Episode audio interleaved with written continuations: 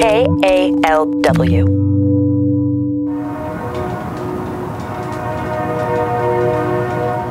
I'm at the Rafiki Coalition for Health and Wellness near Pier 80, just north of San Francisco's Bayview neighborhood. It's in a corrugated metal building decorated by plants around the outside. Rafiki opened its doors in 1986 during the HIV AIDS epidemic. They focused on taking care of San Francisco's black residents who were often left out of policy decisions and had limited access to health systems. Fast forward more than 30 years to the COVID 19 pandemic.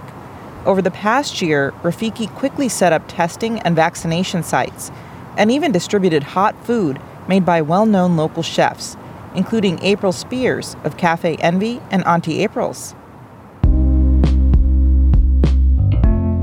This is what works. We're talking about people and local groups who are innovating solutions around the Bay. I'm your host, Sonia Narang, taking you on a tour of neighborhoods where you'll learn about impacts that can stretch beyond the pandemic. Over the past few months, we've gotten to know Rafiki's director, Dr. Monique LeSarre. She told us how important it is to reach people in Bayview through culturally competent staff and programs. You're not just some person on the street, you're somebody that they could be related to, but also somebody that, that actually sees you as a human being and a person, which is so not how a lot of the medical institution can treat our folks at times. And so I think the difference is that all of the work that we're doing is to add the story, is to add the humanity, is to add the, the feelings and the fear and the concern and the isolation. She says treating patients like your own family is key to building trust in health institutions. I had someone who I helped get vaccinated. She's a senior literally said when she got into the car, she cried because she felt so much free of all the anxiety she's been having with COVID. And not only that, she said she felt cared for because in this case, it was me that helped support her to get this, but it could have been anyone, right? And I recognize this when I said to somebody the other day, I think it was even on Facebook, and I said to them, I want you to be protected. You know, it means like, I care about you. I want you to be safe and let's do this together. That was Dr. Monique LeSarre from Rafiki Coalition. As I drive from the pier back into Bayview, I drive along bustling 3rd Street, past clothing stores, hair salons, and even Auntie April's restaurant. I pass the Bayview Opera House and make a left on Oakdale just a couple blocks away from the Bayview Opera House is the Leola M. Havard Early Education School.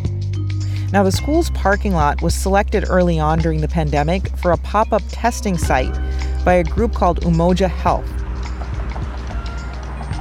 The word Umoja means unity in Swahili. The group brought together local volunteers, community groups, and public health officials to reach people at churches and local neighborhood hangouts where they set up tents. They worked together to create an atmosphere where patients could feel comfortable and get health services from people who are like friends and neighbors rather than distant clinic workers. Umoja started with pop up locations in Bayview during the pandemic, and now it runs clinics at various sites around the Bay Area. Reporter David Exume is going to take us inside one of Umoja Health's pop ups at a church across the bay in Oakland.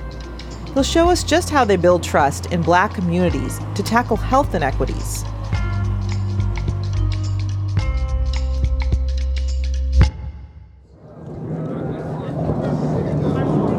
It's a breezy Saturday morning at the pop up clinic in the parking lot of Paradise Baptist Church. It's a simple setup a few tents, some speakers, some plastic chairs. People line up on the sidewalk, and volunteers in black hoodies are buzzing around under the tents. Minnie is 57 years old, and she just got her second vaccine dose. My uh, cousin is a hairstylist, so I think they know the first lady of the church. Jackie, I think that's her name. So when she called and told me, I said, I'm going because I'm a foster parent and I have two disabled boys. She lives in an Oakland neighborhood she calls the DAG, and she's pleased with this event. They did perfectly well. And I don't know what the young man name is back there with the gray baseball cap. He's standing in front of his desk. Very helpful. Now, this is a pop up clinic, but honestly, it feels more like a neighborhood kickback. There's even a DJ, a tall volunteer tapping away on a laptop. This is Gila, He's a researcher and health educator at the University of California, San Francisco, and a North Oakland native. I spin a mix of doo-wop, soul, some blues. I try to throw back a little since we, for vaccination, we do hit an older uh, population and make sure that they feel stuff that they can recognize, move to. And people are staying long after their 15 minutes of post-vax observation period is up. Damar, who lives in Oakland, is basking in the Saturday sunshine, carrying a lion's head cane and a Louis Vuitton mask. I'll be hanging out, you know, they listening to good music. You know, you can't go wrong when people playing good music. That's by design. The organizers, DJ Gila included, are part of a coalition called Umoja Health. It's a network of about 30 local groups addressing the black community's COVID related needs. Gila says it starts with understanding the neighborhood. Come to the Tuesday community meetings.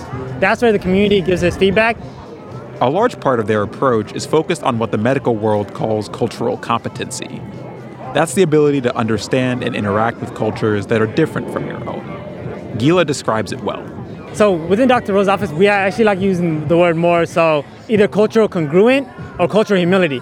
Because if you think about it, you can't be competent in somebody else's culture, right? But you can empathize with it, right? You can have sympathy, you can have understanding of the contexts, right?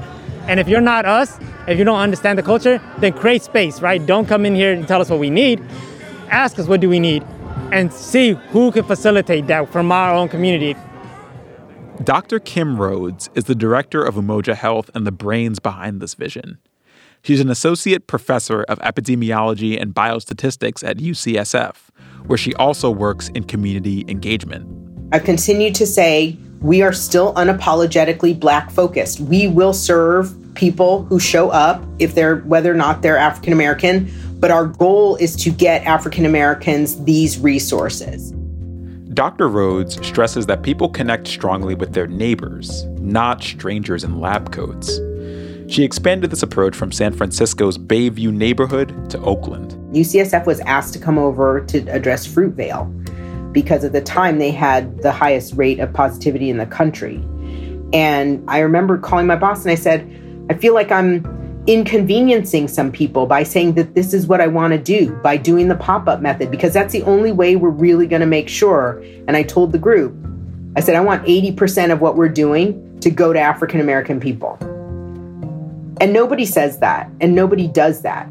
And the locals, like many, are glad this pop up clinic is in their neighborhood. You got to bring it here. There's no way around it because we're not going nowhere. And, you know, believe it or not, I'm surprised at the turnout. Don't nobody know about this. Pastor Leon McDaniels says Paradise Baptist Church is the spot everyone in the DAG trusts. People feel a lot safer knowing that my church, or at least the church in my community, is hosting this and, and that you can come here and feel safe and even have a little something that reminds you of our culture. If you notice kind of music we're playing, it's intentional. Outsiders often don't realize this isn't a space for them. Here's Dr. Rhoads. They come to neighborhoods they would never be caught dead in otherwise to get a vaccine and are willing to take it from the hands of the have nots, if you will, right? Oh, it's vaccine hesitancy. That's why the rates are low. No, it's because people who live in Marin are willing to drive to 94621, stay in their car, windows rolled up, to get a vaccine that was put there to serve the African American community. And that drastically hurts the locals' chances of getting medical attention in the neighborhood they grew up in. Here's DeMar again. I'm gonna tell you, we don't have them in the in the minority as of black communities anymore. You know, you don't have the health center, you don't have a rec center, you don't have anywhere for kids to go to get either medical treatment or or just recreation. Dr. Rhoads says health workers need to understand the realities of the communities they serve. I mean, we one of our partners from Sunnydale, who I love, uh, came to really love so much, um, just in his demeanor and and kind of the love that he has for his community.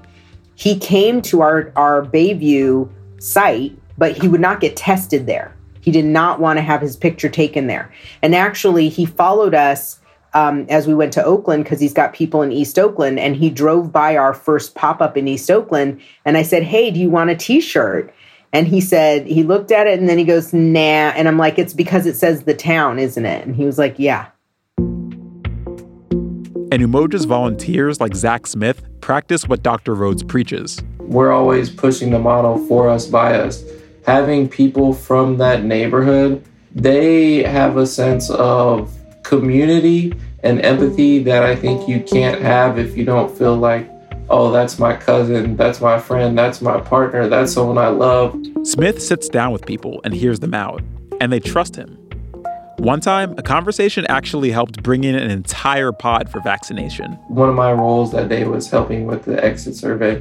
And I was talking to them, they were a black person, and they were just like, you know, what were your side effects? Um, you know, should I tell other people? And, you know, we had a conversation for probably about five or 10 minutes. And then that gentleman called the person he lived with because they were eligible and they came to the vaccine site.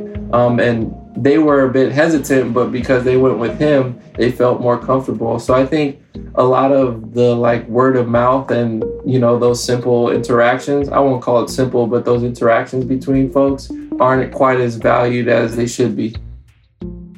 Dr. Rhoads is going to keep this going beyond the pandemic and on an even larger scale.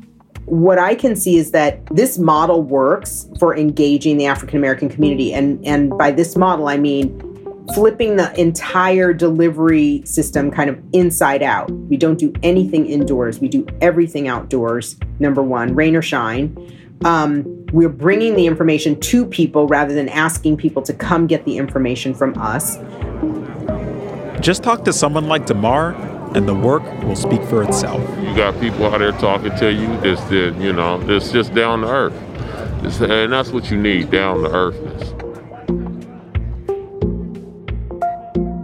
That story was reported by David Exume. It makes me think of the words of a doctor and researcher who co wrote a study about how black patients trusted black doctors on health issues.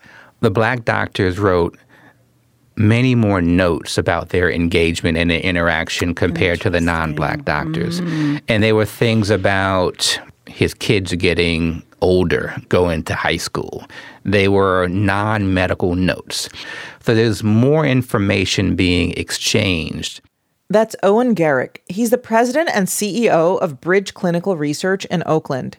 They study health disparities in the medical profession. So once the research subjects or patients were comfortable, they were willing to listen to the message around diabetes prevention, flu, BMI, and were willing, more willing to take uptake those services compared to their interactions with the non-black doctors.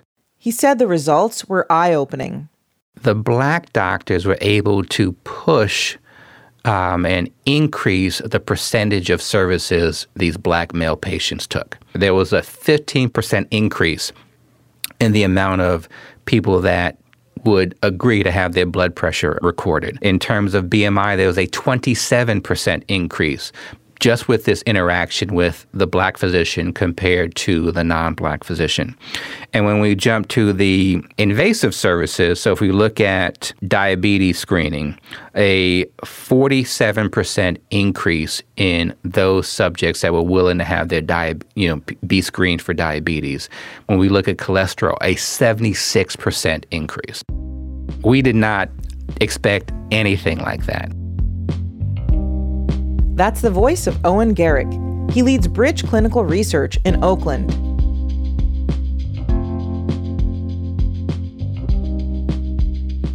You've been listening to What Works Grassroots Solutions Around the Bay Area. Stay tuned for our next episode, where we head over to Fairfield in Solano County. We'll hear about a long standing yet innovative solution to hunger. We'll tag along with a team of volunteer gleaners those are people who pick fruits from local trees to distribute to the community at large. There's all these fruit trees that are already planted that are 20, 30, 40, 50 years old, especially in the older neighborhoods that are bearing fruit still. And that resource locally is is valuable. That's next time on What Works Grassroots Solutions Around the Bay Area. What Works is a production of KALW Public Media. Subscribe to What Works wherever you get your podcasts or check it out at kalw.org slash whatworks. That's where you can find all of our stories. Support for the series comes from Renaissance Journalism's Equity and Health Reporting Initiative, with funding from the California Endowment. Thanks also to the Association for Continuing Education, ACE.